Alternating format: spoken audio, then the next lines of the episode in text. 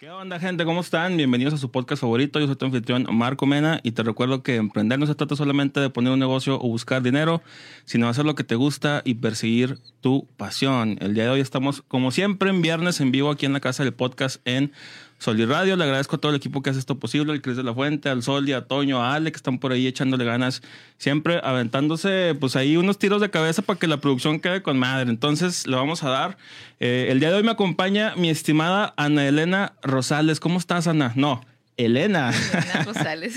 ¿Cómo estás, eh? Muy bien, muchas gracias por la invitación. Sí, oye, platícanos un poquito de tu emprendimiento. Luna Dulce, ¿de qué se trata? Me imagino que la gente se va a adivinar correctamente que tiene algo que ver con la repostería, pero platícanos de propia boca, ¿cómo está ahí la onda? Pues Luna Dulce es eh, repostería fina. Manejo todo lo que es este galletas, postres de todo tipo y pasteles también. Soy este diseñadora de pasteles. Órale, diseñadora de pasteles. Ese es un gran, gran término. ¿Cómo inicias en este mundo de la repostería fina? Pues empecé hace cinco años. Este, estaba en mi casa con, con necesidad económica, Mm. como, como cualquier emprendedor, yo creo, ¿no?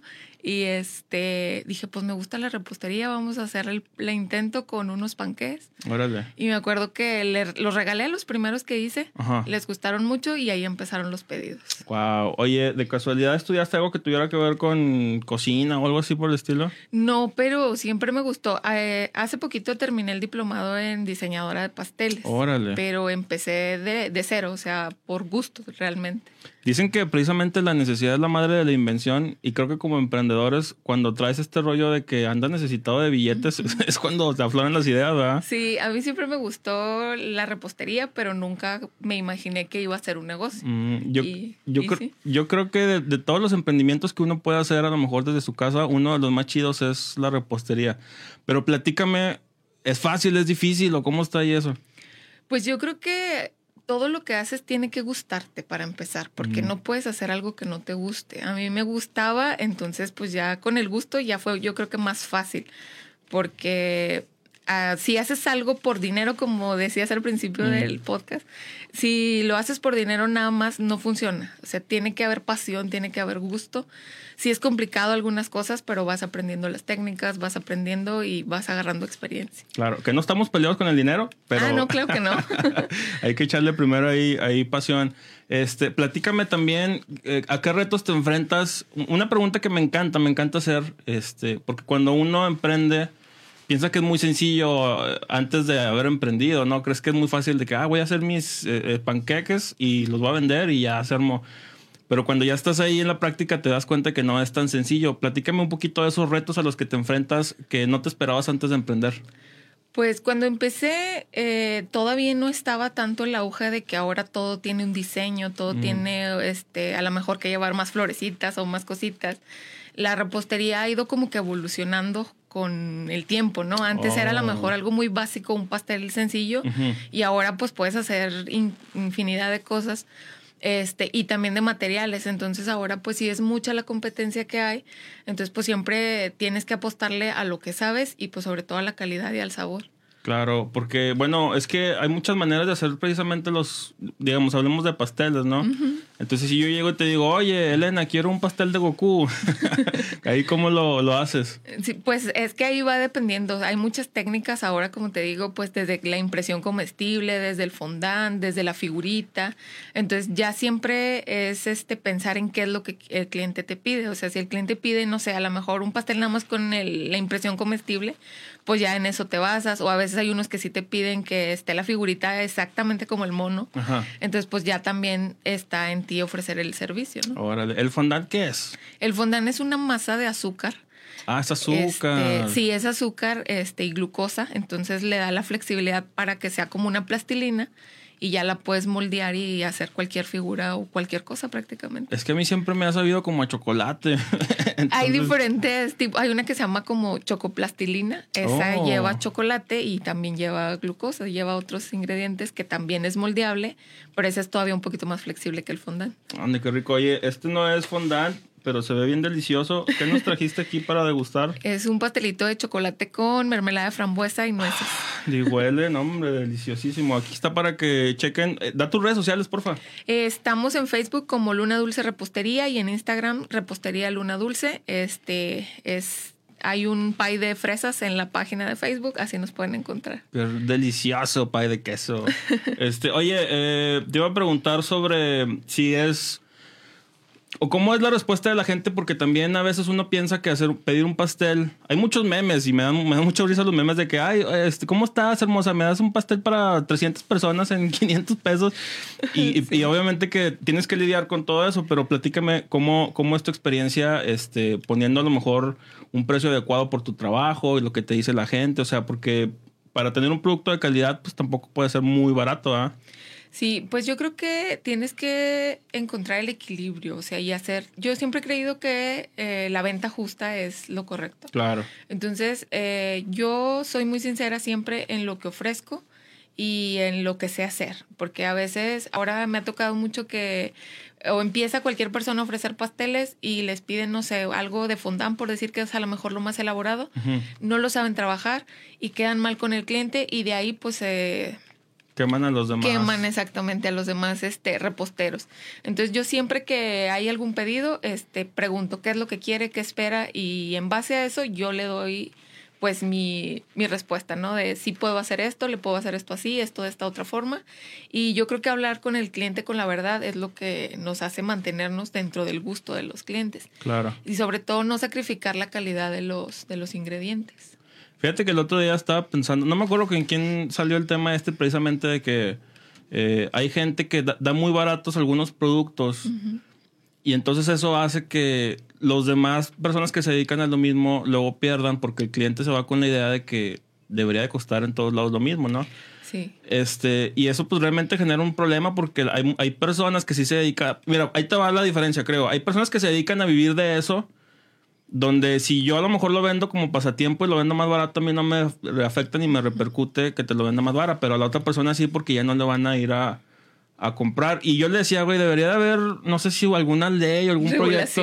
Una regulación, exactamente, para que haya un rango de precios donde, oye, barato es esto, pero menos de esto es ilegal. Exacto. Y ya, y caro igual, ¿no? O sea, caro es a lo mejor acá, pero porque va a tener a lo mejor un nivel de calidad superior, pero más caro que esto ya también es y es que por decir, va a variar, porque por ejemplo, hay pasteles que te pueden llegar a costar hasta 200 mil pesos. No, de boda o qué? De boda, de cumpleaños, pero es en base al diseño, al trabajo. Ahora que yo estaba estudiando, nos, nos explicaban esa parte. Dice, ya no solo cobras el material, ya no solo cobras el azúcar, el huevo, la harina, lo que usas, sino que también estás cobrando tu mano de obra, tu tiempo y las horas que tú inviertes. Hay pasteles que te llevan hasta 36 horas hacerlos. O sea, entonces, sí es eso lo que la gente tiene que entender, que a lo mejor ya no es el pastel que te hacía tu abuelita, que horneaba en una hora y salía listo, ¿no? Ahora ya son pasteles que llevan un proceso que a veces tardan días, semanas en hacerse, pero para lograr el efecto o lo que la gente espera. Hay pasteles que literal son obras de arte.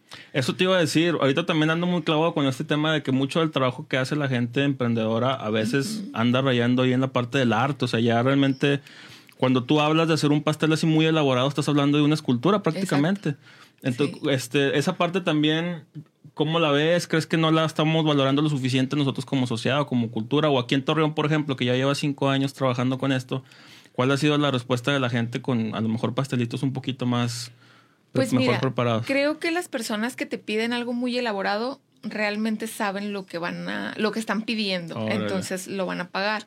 Muchas veces si hay personas que te quieren el pastel de tres pisos con todos los monitos de los Avengers, pero lo quieren pagar en 200 pesos. Entonces ya mm. cuando les das el precio y les explicas el por qué, pues ya te dicen, ah, bueno, no, ese no está en mi presupuesto y busco algo más económico.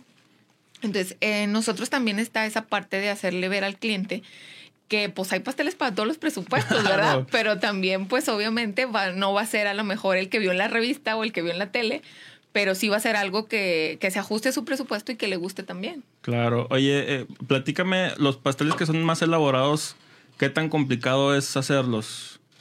Pues mira, para el proyecto de graduación teníamos que hacer un pastel que midiera casi el metro. No manches, pues un metro es... Pero de alto.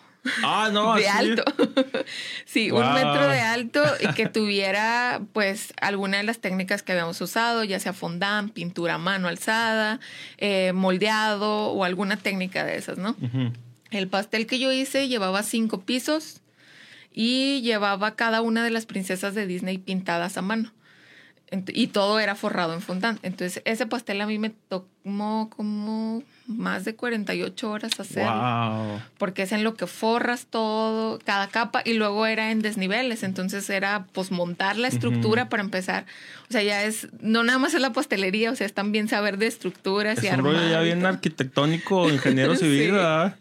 Sí, o sea, ya tiene un nivel de complejidad más grande. Eso, eso está padre. Y también el otro día platicaba que no, o sea, nosotros no valoramos muchas veces todo este trabajo que hay detrás, pero también porque no conocemos o no nos imaginamos que, Sí. oye, hay que calcularle aquí, porque luego imagínate que esta parte está más pesada y se cae acá el pastel y se derrumba todo, ¿no? Sí, los soportes, o sea, un pastel, por decir, ya de muchos pisos lleva soportes o así. A veces me decían las clientas, es que le ponen pastel a los pasteles palos y son peligrosos. Y yo, pues si me pide un pastel de tres pisos, ¿cómo se lo mantengo firme, no? Claro. Entonces, eso también es algo que la gente tiene que entender, que ya los pasteles pues llevan, entre más complejidad, pues llevan más herramientas que los mantengan como debe ser. Oye, ¿es, ¿es difícil arrancar tu negocio de repostería?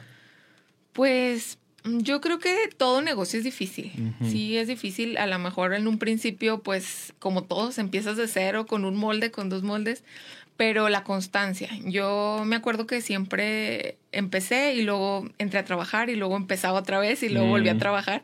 Como que está el miedo siempre a decir, ¿y si no funciona? Y hace que en febrero de este año, este, ya por fin me decidí a dejar el trabajo para alguien más. Ah, excelente. Y empecé a trabajar para, para mí misma y tengo lo que va de febrero para acá, que ya estoy nada más dedicada a la repostería. Tengo otros emprendimientos este, en general, pero el, el fuerte para mí es la La repostería. repostería. Platícame, ¿cómo te sentiste o qué pensabas o cuál era tu estado de ánimo cuando empezaste ahí a pensar, ay, güey, pues se me hace que ya es momento de que me salga del trabajo en el que esté y dedicarme 100% a mi emprendimiento? Es que ya estaba como que muy fastidiada. Yo Mm. empecé con la repostería antes de, de tener un trabajo. Luego tuve un trabajo muy estable y todo, pero este, terminé agotada mental, físicamente y de todo tipo. Entonces empecé ya a darle forma a lo que era la repostería, abrí página, hice etiquetas, logo, todo. Y me inscribí a un primer mercadito, ¿no? Mm, claro. Y yo soñaba que iba a ser este un éxito. Invertí mi liquidación y oh sorpresa no llegó ni una persona al mercadito. No manches, Se o sea, de que no fue gente. No fue nadie porque el mercadito había sido en un hotel y el hotel no le dio la difusión ni le dio el anuncio al, al evento. Entonces, pues yo había invertido toda mi liquidación, me quedé con un montonal de postres y no se vendió nada. Porque déjenme les digo, para la gente que nos está viendo, es caro, o sea, no es tan barato puedes estar en un mercadito, en un bazar, No. o sea, no es, no es muy barato. Y te lo venden con la idea de que va a ir mucha gente y que cuando menos, incluso si no te compran, te van a llegar a conocer y pues eso es buena publicidad. Pero sí es cierto, ahorita que andamos, Josh y yo le mando saludos que está ahí detrás de cámaras, este... De repente hemos estado cubriendo eventos en, en bazares y mercaditos y mucha gente, aunque va, a veces no compra. Sí. Pero lo que sí he notado, que le he preguntado a la gente en, las capsulitas que hemos hecho, es que aunque no te compren, ya te ubican y ya te conocen y el día de mañana que sí necesiten algo, ya saben dónde, dónde estás. Sí. Pero sí se me hace que la práctica, o sea, el concepto se me hace chido, pero ya en la práctica no se me hace tan padre porque es lo que dices, a veces no le dan difusión, no le dan publicidad. Sí. Uno va muy esperanzado con su proyecto, que es su bebé, Sí. y luego, ¡pum!, de repente no llega gente. Sí, yo me acuerdo que yo le puse pues toda la carne al asador, como luego dicen. Ujú. Y pues no, no, no pasó nada. Este, al mes o dos meses hubo otro. Y este dije, pues va, pero me fui con la mitad de lo que había hecho, ¿no? Y para mi sorpresa, a las 5 de la tarde del, de ese día eh, ya había terminado todo. Órale. Entonces, es, me acuerdo que esos tres días me la pasé yendo y viniendo al mercadito, trayendo más y más mercancía. Y ahí fue como que ya fui, dije, no, esto sí va a funcionar, ¿no? Y pues eh, aparte, yo creo que de todo se aprende. Claro. El primero fue aprendizaje y ya los demás ya fueron, este, pues ganancia, ¿no? Claro. Oye, ¿qué te dice la gente cuando prueba tus pasteles tu, o en general tu repostería? Pues gracias a Dios les gusta muchísimo. Qué bueno. Está, No tengo quejas. está padre eso, ¿no? Cuando Sí. haces tú un producto que la otra persona lo prueba por primera vez y no sabes qué pensar, no sabes qué, qué sentir. Y te dicen, oye, está riquísimo. Sí, al principio pues yo creo que todos tenemos inseguridad, ¿no? Como de que, chin, y si le gustó, y si sí sabía bien, y si no. Pero algo que aprendí es que tenemos que confiar más en nosotros. Sí. A mí me costaba como que mucho esa parte y no me aventaba tanto. El año pasado que fue pandemia, yo dije, pues ya se va a ir a pique esto porque pues todos encerrados. Y para mi sorpresa fue el mejor año que tuve, o sea, en ventas. Mucha gente me conoció, hice muchos clientes nuevos. Y pues eso está muy padre. Eso estuvo bien curioso porque la pandemia, precisamente el otro día también lo platicaba de que a muchos negocios los cargó el payaso con la pandemia y a muchos otros emprendimientos les fue súper bien. Misteriosamente o no tanto porque la gente a lo mejor ya dejó de salir a restaurantes, a bares, todo, se empezó a resguardar un poquito más y empezó a conocer más estas alternativas de comida que está rico y empezaron a consumir, ¿no? Sí, o sea, se dieron la oportunidad y nos dieron la oportunidad de los que no somos a lo mejor un negocio establecido de poder demostrarles que hay productos de muy buena calidad, que hay productos muy buenos y que es talento local, o sea, que pueden consumir localmente cosas muy buenas, igual de buenas, incluso mejores de las que hay ya establecidas. Es que esa, esa es la cuestión, ¿no? Muchas veces nos vamos también con... volvemos a lo mismo, el conocimiento. No, a veces uno no conoce que hay estas alternativas que están mucho mejores que las comerciales que ves en, en otros lados. Y entonces tú te quedas con que la calidad va a ser igual que el pastel que compras en tal lado, no voy a decir nombres, pero este, que es que es que ya si sabes así vas a ver igual en todos lados. Y luego llego allá y está un poquito más caro a lo mejor porque está mejor hecho y mejor elaborado. Y, y, pues me da como que codo comprada. Sí, muchas veces la gente lo primero que te pregunta es el precio. Y en base a eso, pues yo lo que, yo al principio sí me decía, hasta la familia incluso, es que es muy caro, o sea, nadie te va a comprar tan caro. Y le digo, pues a lo mejor tú no, porque te acostumbraste al de 3 por 10, ¿no? El pan. Pero la gente que le gusta un buen pan o un buen pastel, pues sí va a pagar un poquito más. Digo, pues si a veces se van, no sé, HB por decir alguna marca, ¿no? Que tiene muy buen pan y compran pan caro, o sea, pues ¿por qué no comprarle a una persona que está trabajando desde su casa, que le está echando ganas y que también tiene un buen producto? Claro. Oye, ¿tú crees que emprender es para todos? Yo creo que sí y no. A ver, platícame. sí es para todos porque todos tenemos la opción de hacerlo, pero no es para todos porque no todos tenemos la como la capacidad de seguir, porque el emprendimiento no es todo ir para arriba, o sea, es una montaña rusa. Exacto, hay días en los que no quieres ni ver nada de, bueno, yo por ejemplo hay días en los que no quiero saber nada de pasteles, pero hay días en los que digo, hoy voy a vender todo lo que hice, ¿no? Entonces es como que ser constante, ¿no? Y, y si es algo que te apasiona y que te gusta, pues ya lo hiciste, porque aparte de que es algo que te gusta y te apasiona, te está dejando dinero, pues yo creo que es la fórmula perfecta. Pero si emprendes por nada más buscar lo económico, creo que no, porque le falta el corazón, le faltan las ganas. Claro, que no estoy, fíjate que últimamente no estoy tan peleado con esa parte de que nada más busquen hacer dinero, pero sí es cierto, creo que cuando le metes corazón y le metes pasión, tus resultados van a ser más longevos. Es decir, va a pasar mucho tiempo y, y, te va a estar yendo bien, bien, bien, bien, bien. Sí, porque es algo que bueno, yo lo veo así, por ejemplo, a mí la repostería me gusta mucho, es muy cansada, sí es muy cansada, pero yo no lo veo como un trabajo, para mí es como mm. un hobby, me gusta mucho, me, me relaja incluso. Así te entiendo, ahorita estoy yo igual con la producción de los videos, de repente estoy editando a las doce y media de la noche y, y, me cansa, pero me gusta mucho, o sea, es, es, realmente lo veo más que como un trabajo, lo veo como un este pasatiempo, un hobby. Y creo que ahí está la clave, ¿no? También es algo que realmente no te lo veas como un trabajo. Como un trabajo, sí, porque pues normalmente cuando tienes un trabajo establecido es como de que, ay, me tengo que levantar a trabajar, ay, hoy no voy a poder salir a las 5, hoy no puedo hacer esto. El emprendimiento te da la flexibilidad de tú ser dueño de tus horarios, pero este también hay días en los que eres el único que no va a ningún lado porque tiene mucho trabajo que hacer, me explico. Entonces es como buscarle el equilibrio a esa parte. Sí, oye, ¿cómo le haces también para lidiar? Precisamente hablamos de que emprender es como una montaña rusa y a veces está muy bien y qué chido, pero a veces no te va tan padre y andas acá abajo. ¿Cómo le haces para lidiar con eso?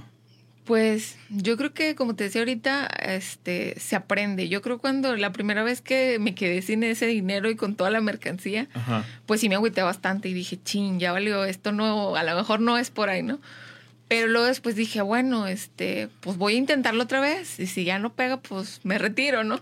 Y al ver en el segundo este, evento que sí funcionó muy bien, y luego el tercero y el cuarto, y así empezó a seguir, después salieron otros clientes, pues dije, pues sí soy buena en esto, entonces, y me gusta, pues ¿por qué no irme por ahí, no? Claro. Y digo, lo tomaba y lo dejaba mucho tiempo o era como mi segunda opción, pero este, pues le he seguido. O sea, yo creo que la constancia y el no rendirse, el buscar siempre aprender más y dar mejor calidad en las cosas, pues también eso te ayuda bastante. ¿Qué le recomendamos a la gente que anda precisamente en un bache o anda en la parte de abajo de la montaña rusa? Que no se rindan, que le echen ganas porque, pues, la vida es esto, aprender. O sea, Sí. si no, si no tropiezas, pues no aprendes, ¿no? Entonces, no, no se rinden. Si lo que están haciendo les gusta y les apasiona, hay que seguirle echando ganas y van a ver que va a llegar el día en el que encuentres ese cliente soñado o que abres ese lugar que tanto quieres. ¿Cuál ha sido tu experiencia, ahorita que platicas precisamente eso de que no se agüiten y que le echen ganas? ¿Cuál ha sido tu experiencia luego a veces lidiando con este, la palabra del fracaso y la palabra de los tropiezos, ¿no? Porque lo hemos platicado varias veces que está muy estigmatizado cuando uno se equivoca y pues la verdad es que equivocarse es parte del proceso de aprendizaje y si no te equivocas nunca vas a aprender nada nuevo. Pues yo creo que fracaso sería tener las ganas de hacer algo y nunca hacerlas. Mm, Porque al principio a mí eso era lo que me tenía. Y, y si no sale, y si no les gusta, y si no puedo, y qué oso, o esto, ¿no? Pero ya después dije, bueno, y si lo intento y sale bien, pues qué chido. Y si no, Claro. pues vuelvo a intentar otra cosa. Dentro de lo que yo hago, hago un, vendo de todo, literal. O sea, te puedo decir que hay cosas que me ha ido muy bien, cosas que no me ha ido tan bien. Pero nunca he visto como fracaso el que algo no salga a la mejor como yo lo esperaba. O sea, siempre he aprendido de todo. Y yo creo que el punto es arriesgarse. Platícame también del apoyo de tu familia. ¿Te has sentido apoyada? ¿No te has sentido apoyada? Al principio sí, al principio no. O sea, ¿cómo ha sido esa cuestión? Pues yo creo que la familia como todo, este, como que al principio también les da miedo, ¿no? Y era así como que, pues no, no hagas eso, ¿para qué? No va a funcionar, todo el mundo vende, todo vende más barato, tú vendes muy caro. Y al principio pues sí me desanimaba de que yo pues emocionada, ¿no? Hasta les llevaba, hasta les regalaba y, y, pues así como que sí, regalado todo, pero vendido nada, ¿no? este, y al principio sí me desanimaba bastante, pero yo creo que con el tiempo aprendí a hacer como que una concha bien grande. Y Mm. dije, ok, la familia no es para el negocio. El negocio es para toda la demás gente que está allá afuera y que está dispuesta a conocer, a probar y a disfrutar mi trabajo. Entonces, cuando yo aprendí a separar esa parte emocional, por así decirlo, pues ya, la vida se me hizo más ligera. Es, es que, pero también eso es complicado de aprender, ¿no? O de poner en práctica Sí. incluso. Sí, porque a veces uno espera que las personas que tenemos al lado sean como que el mayor apoyo. Entonces, este, cuando la familia, que es quien tú esperas que sea todo, este, no te apoya, pues como que sí te pega. Pero luego te das cuenta de que a veces no, no solo es la familia, también son los amigos. Entonces, pues dices, hay mucha gente más afuera. Ya, claro. A- oye, a ver, producción, no estoy seguro si ya vamos a corte o en cinco minutos. Ah, en cinco, perfectísimo. Este, sí, te preguntaba eso de, de la familia porque es algo que yo he vivido también en mi vida de, de emprendedor que de repente pues no me he sentido tan apoyado. Ahorita ya, ya hasta puedo decir que son mis fans. Este, de repente ahí, por ejemplo, estoy a punto de sacar mi segundo libro, este, ¿Por qué odias los libros de autoayuda? Y yo creo que va a salir unas dos o tres semanas. Y ahorita, por ejemplo, mi mamá, que en un principio fue mi principal retractora, ahorita es mi principal Sí. fan y me dice, ¿cuándo va a ser la presentación? ¿Cuándo va a ser la presentación? Y me guardas uno y me firmas uno y este y el otro. Y digo, oye, qué padre que de repente se transformaron esas energías, este, a lo mejor hasta negativas, en algo positivo, pero pues también Sí. tiene que pasar todo un proceso en el que hay un, hay un aprendizaje propio de, de deslindarse de a lo mejor lo que la familia pueda pensar Esperar. y luego ya, este, pues seguirle tú, ¿no? Eso que dices también de separar quién es, para quién es el negocio, o sea, otras personas y la familia se me hace bien importante. Alguna vez platicando con uno, ahora le, le digo es de mis mentores, Ernesto Martínez, este, le mando saludos al güey. Me decía, eh, a veces cuando uno emprende al principio te vas con la finta porque también la familia y los amigos te quieren apoyar y son los que llegan y te compran y luego tú crees que te está yendo muy bien, pero no te está comprando nadie más y de Exacto. repente de repente los amigos y la familia dicen, "No, ya lo apoyé dos meses ya." hay, hay que siga, ¿no? Así, entonces Sí. ahí tú tú cómo has vivido también esa parte. Pues mira, yo cuando empecé, te digo, la familia no era así como que mucho el apoyo, porque como que era así como que, ay, vende postres, pero no era así como que para, te compro para una fiesta o para Mm. algo así, ¿no? Entonces, este, pues empecé, yo por eso me metí al, al, al bazar ese, luego, luego empezando, dije, pues voy al bazar, ¿no? Y este, posteriormente, una de mis mejores amigas, ella sí, está todo buenísimo, está todo súper rico. Y ella sí me hacía como que superarme cada día más, porque me pedía pasteles para fiestas, pasteles de esto, o me mandaba imágenes, así que yo decía, no manches, esto no lo puedo hacer, ¿no? porque pues tenía poco tiempo, pero conforme ella me iba pidiendo, pues yo me, me aventaba. O sea, yo tengo un lema que, que, que escuché una vez ahí que decía, si no sabes hacer algo, tú di que sí y averigua cómo hacerlo. Entonces, yo es lo que hago. Hay veces que me piden algo y no sé cómo hacerlo, pero todavía no acabo de contestar la cotización cuando yo ya estoy investigando cómo lo voy a hacer, ¿no?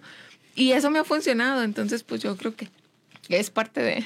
Mucha gente, creo que lo deberíamos de poner más en práctica, ¿no? Eso de tú di que sí, luego aprendes cómo le haces, porque ahí, y también me parece que eh, eh, como que te fuerzas a salir un poquito de la, zona, de confort, y vas y lo, ah, es que no sé cómo hacer esto, pero chingue su madre, voy a ver cómo le hago, investigo y me muevo aquí, pregunto, a lo mejor alguien que ya lo sabe hacer y me pasa el tip, va, pero mucha gente se queda ahí en el que no es que yo no sé, yo me especializo a lo mejor en tal cosa, Exacto. o nomás esto me sale bien y aquí estoy a gusto.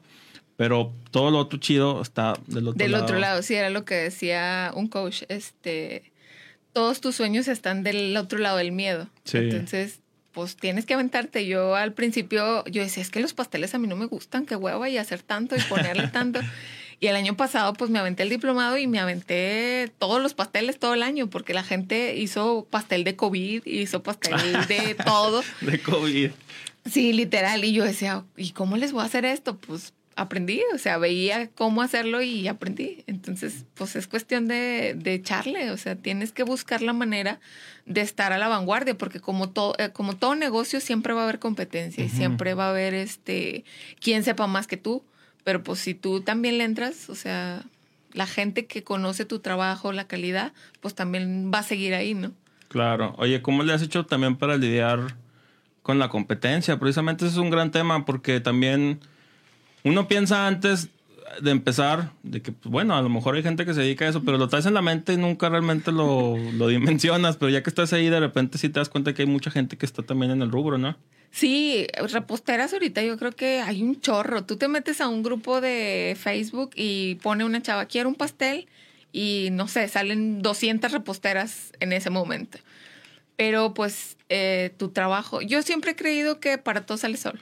Para todo sale el sol, esa frase como me encanta. sí, o sea, si no me compró a mí, le compró a alguien más, pues qué chido. Otra chava igual que yo que también le está echando ganas y está vendiendo su producto, ¿no? Entonces, cuántas personas somos, ¿no? ¿Cuántos pasteles no hay? ¿Cuántos cumpleaños no hay diarios?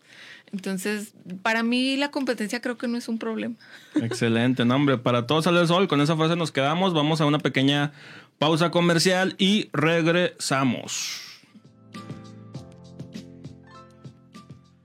Continuamos aquí en Sol y Radio desde la meritita comarca lagunera. Claro que sí. Este, le preguntaba a Elena ahorita si ya había hecho algo que tuviera que ver así con entrevistas o algo, me estaba platicando que sí, efectivamente, yo dije, con razón, le aflora también la palabra. Platícame cómo ha sido tu experiencia también de repente haciendo pues contenido o que te inviten a grabar. Pues la primera vez fue así como que no me la creía, yo decía, ah, chis, ¿a poco? Sí, sí me están tomando en cuenta a mí, ¿no? Pero ya después, este, pues fue algo normal, pues es platicar de algo que, que hago, que me gusta Anteriormente me habían entrevistado, pero por Vegans Organic, que es otro, otro negocio que, que, emprendimos una amiga y yo. Y pues de ahí este, salía una cosa o salía otra. Este, anduvimos en todos los mercaditos, en todos los bazares. Entonces yo creo que de ahí también hicimos muchos contactos y mucha gente. Y pues así ha sido. Platícame también de ese emprendimiento de Vegans Organic, porque este, que no me escucha el Soli, pero últimamente me he vuelto muy vegano, vegetariano, este, y, y, me gusta mucho todo ese tema.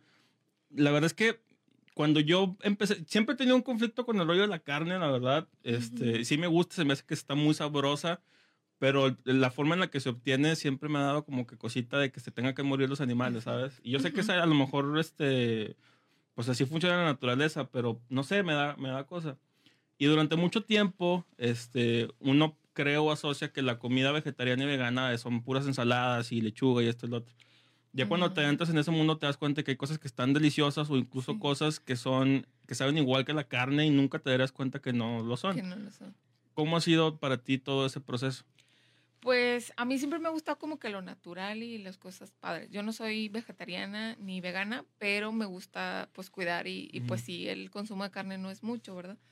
Conocimos estos productos porque los produce la Universidad de Chapingo. Manejamos Órale. este todo lo que son proteínas vegetales. Saludos a la Universidad de Chapingo, claro que Sí, sí. esta universidad está produciendo eh, lo que son productos que normalmente aquí no habían este, y se están elaborando aquí.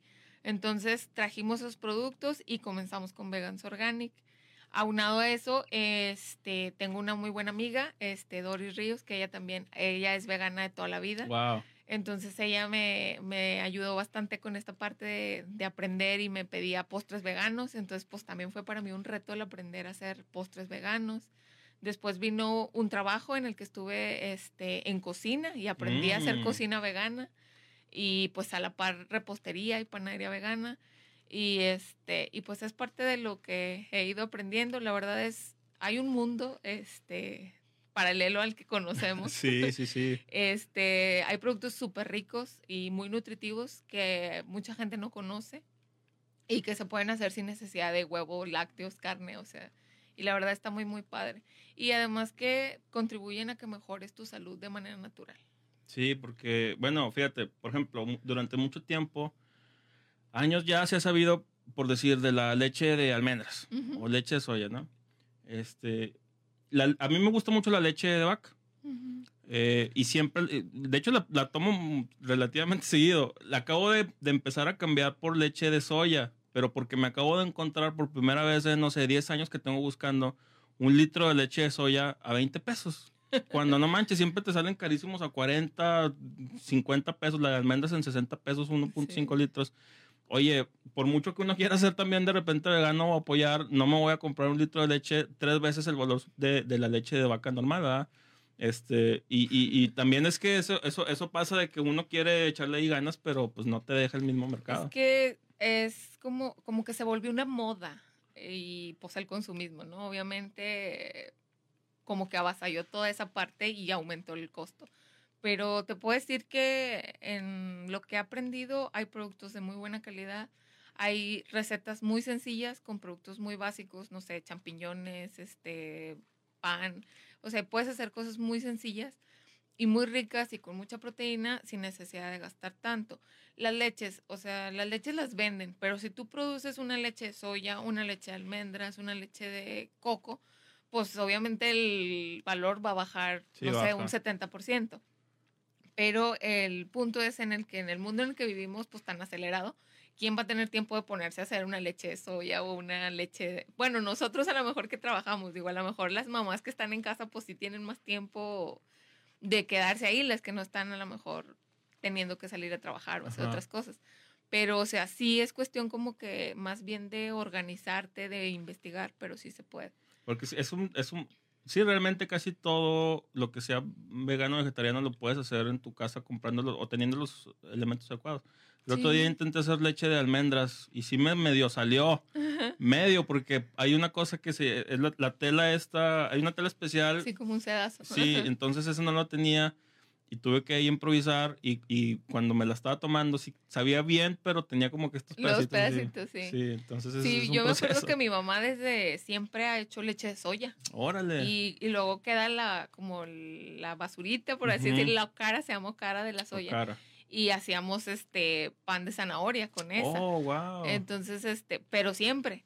Pero te digo, a lo mejor ahora ya es como más una moda, pues ya todo el mundo, ay, voy a comprarla eh, ya hecha, ¿no? Yo tengo que como seis meses que dejé los lácteos, o sea, ya Wow. leches no Ni consumo nada. queso. Queso todavía poquito, porque ese sí es como que mi coco, pero sé hacer el queso de papa, que es vegano. Como queso de papa. Queso de platícame, papa. platícame y todo. queda totalmente como un queso así gratinado Se y todo. y se todo. derrite y todo. Es hecho a base de papa y levadura nutricional. Wow, y con eso. Y con eso, y tiene el sabor, la textura y todo. O sea, lo pones en, no sé, nosotros hacíamos chilaquiles Ajá. y le poníamos encima, lo gratinábamos y quedaba súper bien. Escuchan eso, no, hombre, cómo se me antoja. Eh, Sí. Es que a mí me gusta mucho cocinar también. Y, este, por ejemplo, yo no daba el salto a este rollo de, de ser completamente vegetariano porque a mí las hamburguesas son mi locura, mi pasión.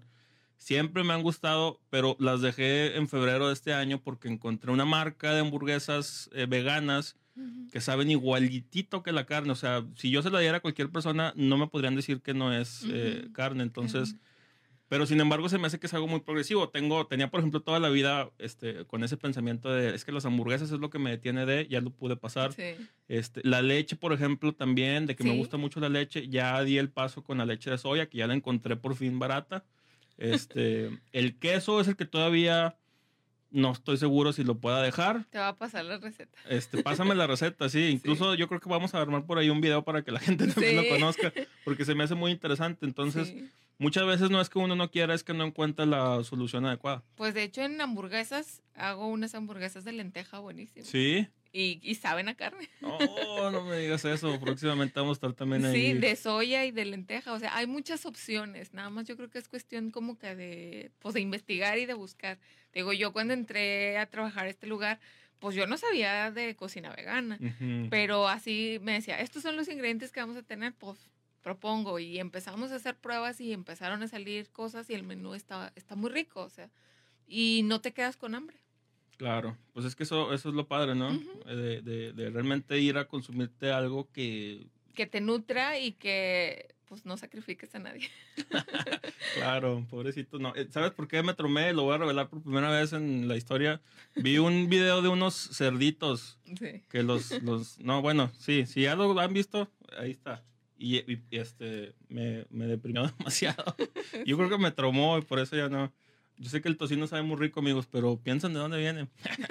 Vamos a crean. Este, oye, platícame también cómo es dedicarte, eh, o, bueno, digo, a lo mejor este no es tu, tu um, profesional 100% de vegan organic, pero cómo es también tener un negocio que es muy de nicho. Pues este, la verdad, la gente ahora ya conoce mucho acerca pues, de las proteínas, los superfoods y todo eso, ¿no? Entonces ahora la gente ya lo busca. Una, antes las personas que esperanzas de que anduvieran buscando un té matcha o un jengibre, pero llegó Starbucks y dijo, oh, el té matcha es súper guau y ahora todo el mundo busca un té matcha, ¿no? Y en realidad es súper guau porque tiene muchos beneficios, es un antioxidante natural, este, te da energía, te ayuda incluso hasta con la pérdida de peso porque acelera el metabolismo. O sea, tiene muchas funciones. Y la mayoría de estos productos, eh, la idea de Vegans Organic, este, es que la salud es natural. Y para que mm. tú tengas salud, tiene que ser de adentro hacia afuera. Entonces, esa es nuestra idea de que todo lo que te comas, o sea, todo lo que consumas de vegans, o sea, va a ser natural y va a ser tu salud de adentro hacia afuera. Estás ahí, dices que estás asociada con una persona. Sí, mi amiga, ella es este la que mueve todo. Ahí están los productos en dos tiendas. ¿Cómo se llama tu amiga? Caro Muñoz. Caro Muñoz, un saludo a Caro, claro que sí. Sí, entonces ella es la que se encarga de llevar los productos así y pues yo le ayudo en las ventas, en las páginas. A ver, platícame, esa parte también se me hace muy importante para la gente que quiere emprender. A veces, a veces uno puede hacer las cosas solo, a veces siento yo que es mejor asociarte con alguien porque las em, debilidades que uno tiene pueden ser las fortalezas de la otra persona y viceversa y se hace, una combinación que te puede ayudar a tener éxito de manera más eficiente, ¿no? Este, ahí ustedes cómo se conocen, cómo deciden juntarse, cómo está ahí la situación. Pues nosotros somos amigas desde la secundaria. Ah, ok. y un día yo vi los productos, le digo, oye, estos productos están muy padres, este, ¿cómo ves? Vamos a empezar algo.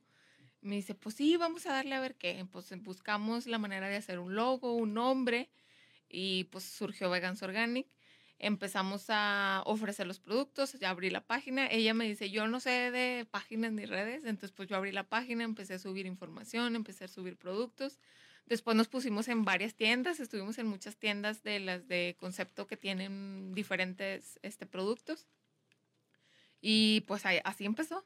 Estuvimos en todos los bazares sabios y por haber en Torreón, Gómez, Lerdo. Y también de esa manera nos, nos, dimos a conocer. No solo son productos este, para consumo, también hay cremas, champús, jabones, toda esa parte. Fuimos agregando los productos ecológicos, bolsas, cepillos, popotes, toda esa parte. Y este, ahorita está el producto en dos tiendas nada más. Una es una academia de baile eh, por las etnias y el otro es una tienda que está por la Alameda.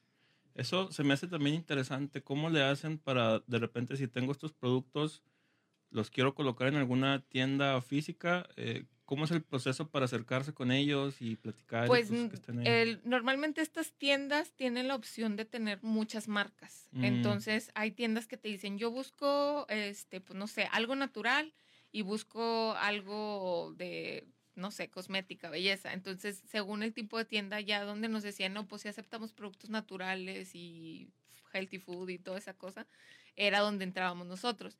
Esa tienda está en contraesquina de la Alameda y ahí tienen como que todo muy mexicano y todo, pero también tienen esa parte de lo mm. natural y ya tenemos ahí bastante tiempo. Tienen un nombre estos, estos, cuando se juntan así como que muchos emprendedores, ¿no? Se llama creo que Pop Store, algo así le estaban poniendo. algo Pop Store, ay, tiene, sí, tiene un, es que no me acuerdo. No me acuerdo, alguien, alguien me dijo, pero básicamente es una iniciativa en la que a lo mejor yo tengo una tienda donde vendo algo y pongo así unas mesitas. Y pongo más espacios para que más gente este, venga y ponga sus productos. Y lo padre de estas tiendas es que, por decir, si tú no tienes la inversión para abrir una tienda en grande, pero pues puedes rentar un espacio pequeño y ya tienes ahí tus productos, la tienda se encarga de venderlos, de entregarlos, de cobrarlos y tú nada más vas y recoges y rellenas productos.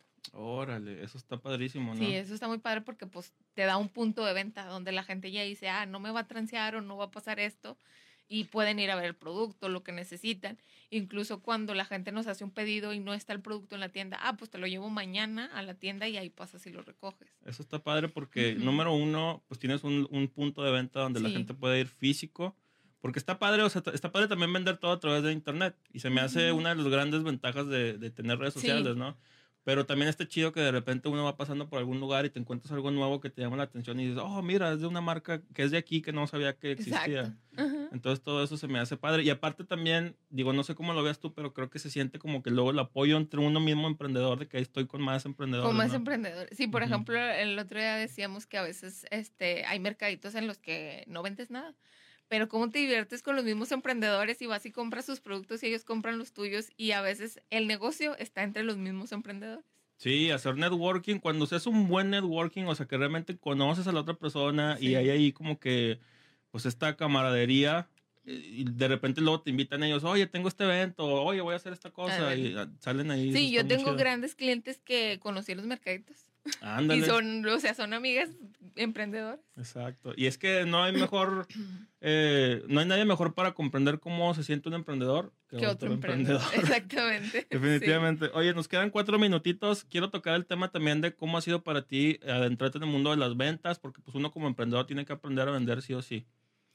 Pues desde que yo era niña mi mamá vendía todo. Entonces, las ventas para mí son como pues algo natural, porque yo me acuerdo que ella vendía de todo, o sea, pasó desde vender gorditas hasta vender joyería, hasta vender zapatos, lo que sea, ¿no? Entonces, pues desde que yo empecé a trabajar como a los 15, ya yo vendía también cosas. Entonces empecé vendiendo, no sé, por catálogo, maquillajes y cosas de esas. Después este, empecé con la repostería y luego ya sí me fui vendiendo y casi todos mis trabajos llevaban ventas. ¿Algún tip así que tú puedas dar, el tip más poderoso y legendario que le podamos transmitir a la gente para que no, le vaya bien, más o menos bien en las ventas? En las ventas. Vendan como les gustaría que les vendiera a ustedes. Hombre, qué buen consejo, eso está súper bien. Sí, Porque pues luego hay vendedores, bueno, y lo, y lo dije alguna vez, siento que hay un perfil del vendedor que es así como que una persona muy extrovertida y muy así encantadora, y hola, ¿cómo estás? Buenos días, te vendo estos jabones. Pero también de repente hay gente que, que no le nace hacer esa parte y sin embargo también se pueden hacer buenas ventas sin ser a lo mejor así tan... Tan extrovertido. O sea, pero yo siempre he pensado que, que tienes que hacer lo que te gustaría que hicieran para ti. O sea, yo hago los postres que yo me comería. Entonces, mm. si yo no me lo comería, jamás lo vendería. Entonces, es lo mismo con las ventas. Si a mí me gusta que me, que me vendan este, amablemente, con una sonrisa, o que sean atentos, o que me expliquen el producto, es lo que yo hago para vender. Excelente. Ese es, un gran consejo porque invariablemente, si te metes a esto de emprender, vas a tener que enfrentarte con el mundo de las ventas. la atención al cliente y que... Y, ah, bueno, platícame eso ya para cerrar.